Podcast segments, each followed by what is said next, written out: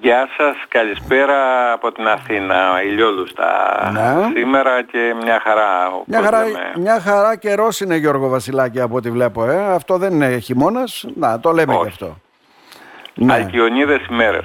Ε, όχι, αλκιονίδες έρχονται το Γενάρη αυτές. Ε, λέμε τώρα. Όλες αλκιονίδες είναι, ναι.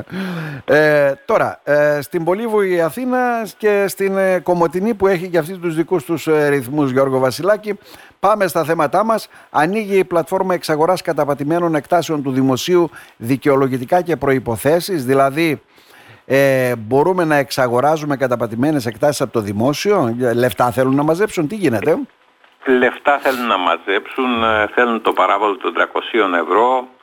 Ε, από εκεί και πέρα βεβαίως εφόσον ε, πρακτικά όπως λέμε υπάρχουν ε, τοπογραφικό διάγραμμα από την πλευρά του ε, υποψήφιου για να εξαγοράσει όπως λέμε με ευνοϊκούς όρους ε, καταπατημένη έκταση αεροφωτογραφίες του έτους 1992 οι προγενέστερες του 82 ανάλογα με την περίπτωση ε, τα φύλλα προσδιορισμού αντικειμενικής αξίας, βεβαίως η ορονδόμηση, οικοδομική άδεια αν υπάρχει, απόσπασμα κτηματολογικού διαγράμματος και πράξη έμφυα των τελευταίων πέντε ετών, είναι από τις προϋποθέσεις όπως λέμε που με σημαντικές εκτόσεις μπορεί κάποιος να εξαγοράσει με εκτόσεις μέχρι και 80% της αξίας του ακινήτου και να αποκτήσει τίτλους όπως λέμε Αυτά για δηλαδή... καταπατημένες εκτάσεις. Ναι. Αυτές οι καταπατημένες εκτάσεις έχουν μια χρονολογική έτσι, σημασία. Δηλαδή, αν την καταπάτησα εγώ πέρυσι ή πριν από 20 χρόνια; Ε, γι' αυτό λέμε του 82 και του ε, 92 ας το πούμε. Είναι τα 30 ή τα 40 χρόνια βασικά. Αλλά θα δούμε πώς θα τρέξει διότι και τα 300 ευρώ αυτά που δίνονται δίνονται και συμψηφίζονται με το τίμημα, το παράβολο δηλαδή που δίνεται για να συμμετέχει κάποιος στις αιτήσεις εξαγοράς δημοσίων ακινήτων όπως λέμε στο πληροφοριακό σύστημα.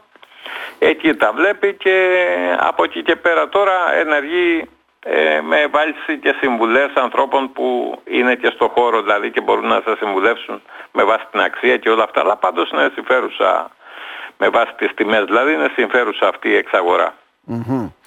Τώρα, ε, πάμε σε αυτές τις ενέργειες που πρέπει να κάνει ο καθένας μας από 1η Πρώτου του 2024 γιατί σύμφωνα με το νέο φορολογικό νομοσχέδιο που ψηφίστηκε προημερών υπάρχουν κάποιες αλλαγές. Ε. Βεβαίως. Λοιπόν, τώρα τι γίνεται, οι λογιστές στέλνουν ας πούμε ενημερωτικά και λένε ε, με βάση αυτό το νέο νομοσχέδιο αρχικά όταν κόβεις ας το πούμε τις αποδείξεις σου πρέπει να σημαίνονται. Δηλαδή αυτό που λέμε ε, είναι αυτό που ε, με τον κώδικα ότι ε, είναι έγκυρο το παραστατικό που εκδίδεις. Αν είναι βέβαια από το πρόσβασης Go ή της ΑΔΕ η εφαρμογή αυτό συμβαίνει. Αν είναι από άλλες εταιρείες πιθανόν να χρειαστεί να επικοινωνείς εάν δεν υπάρχει σήμανση στο παραστατικό που εκδίδεις. Αλλά σε κάθε περίπτωση πρέπει να υπάρχει όπως λέμε. Μμμ. Όταν κόβουμε χειρόγραφες αποδείξεις γιατί αυτό ακόμα επιτρέπεται εν μέρη. Επιτρέπεται αλλά ακόμα. Πότε όταν σταματάει κόβεις αυτό; χειρό- Ναι. ναι, για αποδείξεις μιλάμε τώρα πάντα. Εάν κόψεις χειρόγραφη απόδειξη πρέπει μέχρι την επόμενη μέρα να, υπάρχει, να καταχωρηθεί στο μενού των My Data, δηλαδή σαν έσοδο. Είναι δηλαδή ε, αυτό στιγμή που λέμε δηλαδή την ίδια την επόμενη μέρα.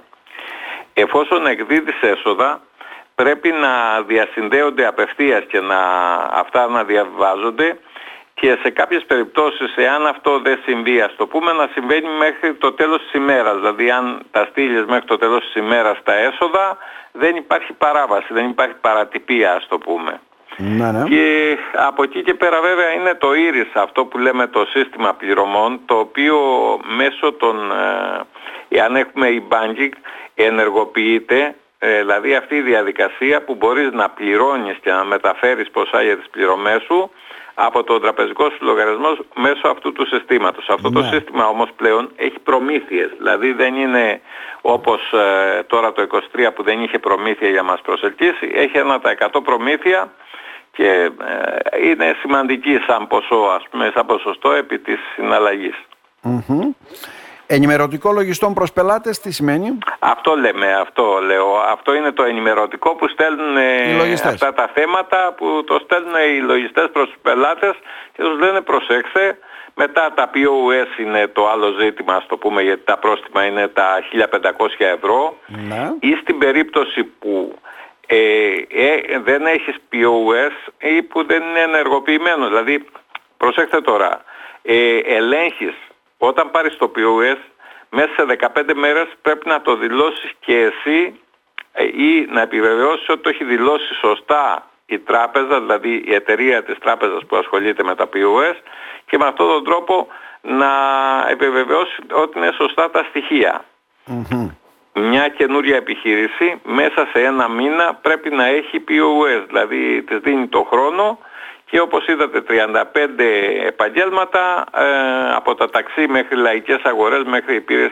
κτηνιάτρου, νομικές συμβουλές, μέχρι πάρα πολλά ας πούμε επαγγέλματα μπαίνουν σε αυτή την κατηγορία και ε, έχουν ε, υποχρέωση των BOS ε, διαφορετικά ας το πούμε υπάρχει το 1500 ευρώ αντιστοιχα είναι 1000 ευρώ για τον επαγγελματικό λογαριασμό εάν ας πούμε παράδειγμα απενεργοποιήσει ένα λογαριασμό και δεν τον δεν δηλώσεις κάποιο άλλο λογαριασμό επαγγελματικό για να κάνεις συναλλαγές και δεν απενεργοποιήσει τον προηγούμενο. Μάλιστα. Πολλά από αυτά θέλουν ιδιαίτερη προσοχή γιατί πολλοί πέφτουν σε παγίδες, Γιώργο Βασιλάκη.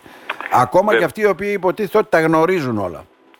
Βεβαίως, να πούμε κάτι ευχάριστο εν μέρη, ότι δεν σημαίνει ότι τα πρόστιμα αυτά που προβλέπονται για τα My ενεργοποιούνται αυτόματα πρέπει να βγει εγκύκλειος, πολ δηλαδή που λέμε, πρέπει να κυκλοφορήσει, να ορίσει από πότε ισχύουν, διότι υπάρχει μεγάλη αναστάτωση στην αγορά, όχι για τα έσοδα που τα καταχωρούμε ούτως ή άλλως, για τα έξοδα ή τους χαρακτηρισμούς, για ε, διάφορα άλλα ζητήματα, υπάρχει μεγάλη αναστάτωση στην αγορά, γιατί καταλαβαίνετε τώρα ότι ε, ας πούμε το χαρακτηρισμό ενός ε, παγίου παράδειγμα ή ενός ε, εξόδου ή μιας ε, συναλλαγής η οποία έχουμε διαφορά ανάμεσα στην δηλωθήσα από τον εκδότη και στο λήπτη ας το πούμε, δηλαδή σε επίπεδο ΦΠΑ παράδειγμα σας λέω, όλα αυτά ε, μπορεί να γίνουν με χρονική υστέρηση. Ενώ έχει εκδοθεί το ποινολόγιο, έχει ψηφιστεί, δεν έχει εκδοθεί τέτοια πράξη εφαρμογής όπως λέμε από την πρώτη πρώτου. Μάλιστα. Και μεγάλη προσοχή στις αρρύθμιστες οφειλές, σε ΑΔΕ και ΕΦΚΑ, που οδηγούν σε κατασχέσεις, δεσμεύσεις λογαριασμών και αυτό μου το αναφέρουν πολλοί. Ε. Βεβαίως. Προσέξτε τώρα, το ΚΕΒΙΣ, ε, το κέντρο βεβαίως και ίσπραξης εσόδων, που είναι Αθήνα, Θεσσαλονίκη, αλλά δεν σημαίνει ενεργή για όλη τη χώρα πρακτικά, δηλαδή κατ' ουσιαν Ε, και μόνο ορισμένες δόοι έχουν ακόμα τυπικά, ας πούμε, τμήματα ίσπραξης, δηλαδή τμήματα εσόδων ε, ενεργεί με βάση το χρόνο, την καθυστέρηση, το ποσό, κριτήρια, δηλαδή γενικά κριτήρια τα οποία βάζει και από εκεί και πέρα παίρνει αφημί και ενεργοποιεί είτε κατασχέσεις είτε κατασχέσεις ισχύρας τρίτων ε, που είναι ένα πολύ επώδυνο πράγμα. Δηλαδή περιμένεις ας πούμε να εισπράξεις από ένα τιμολόγιο το ποσό και ενεργεί και ενημερώνει τον τρίτο ότι εγώ, εγώ σαν δόη έχω απέτηση σαν ΑΔΕ από τον ΤΑΔΕ και τον αναγκάζει να πληρώνει στην ΑΔΕ και όχι να πληρώνει ας το πούμε τον εκδότη του τιμολογίου. Και άλλες έτσι ε, δεσμεύσεις όπως λέμε λογαριασμών, δηλαδή κατασχέσεις λογαριασμών που είναι άλλη μια επώδυνη διαδικασία. Όλα αυτά αποφεύγονται με τις ρυθμίσεις. Δεν υπάρχει και στον ΕΦΚΑ αντίστοιχα, ας το πούμε, το ΚΕΑΟ. Δηλαδή ρυθμίζουμε τις οφειλές μας, δεν αφήνουμε κάτι αρρύθμιστο για πολύ χρόνο, δεν ναι, λέμε ναι. ότι δεν μπορεί να υπάρχει μια οφειλή αρρύθμιστη για δύο μέρες, τρεις μέρες, είκοσι μέρες, ένα μήνα. Από εκεί και πέρα όμως κάθε ε, δέκα του επόμενου μήνα παίρνει μια ενημέρωση το κέντρο βεβαίωσης και ίσπραξης επικαιροποιημένη και κάνει ενέργειες όπως λέμε, είτε προκαταρτικές είτε ενέργειες πρακτικές. Να, μάλιστα. Γιώργο Βασιλάκη, να σε ευχαριστήσουμε, να σου ευχηθούμε καλή χρονιά με υγεία, δημιουργική, και όλα τα Επίσης να πω καλή χρονιά, ευχές για όλους τους ακροατές ε, και όλο τον κόσμο και καλό υπόλοιπο του χρόνου όπως λέμε αυτού. Να είστε καλά. Και τα λέμε από το 2024. Από τη νέα χρονιά. Ναι, σε ένα χρόνο που λένε περισσότερο. Βεβαίως. Να σε ευχαριστήσουμε θερμά. Να είστε καλά. Βεβαίως, γεια σας.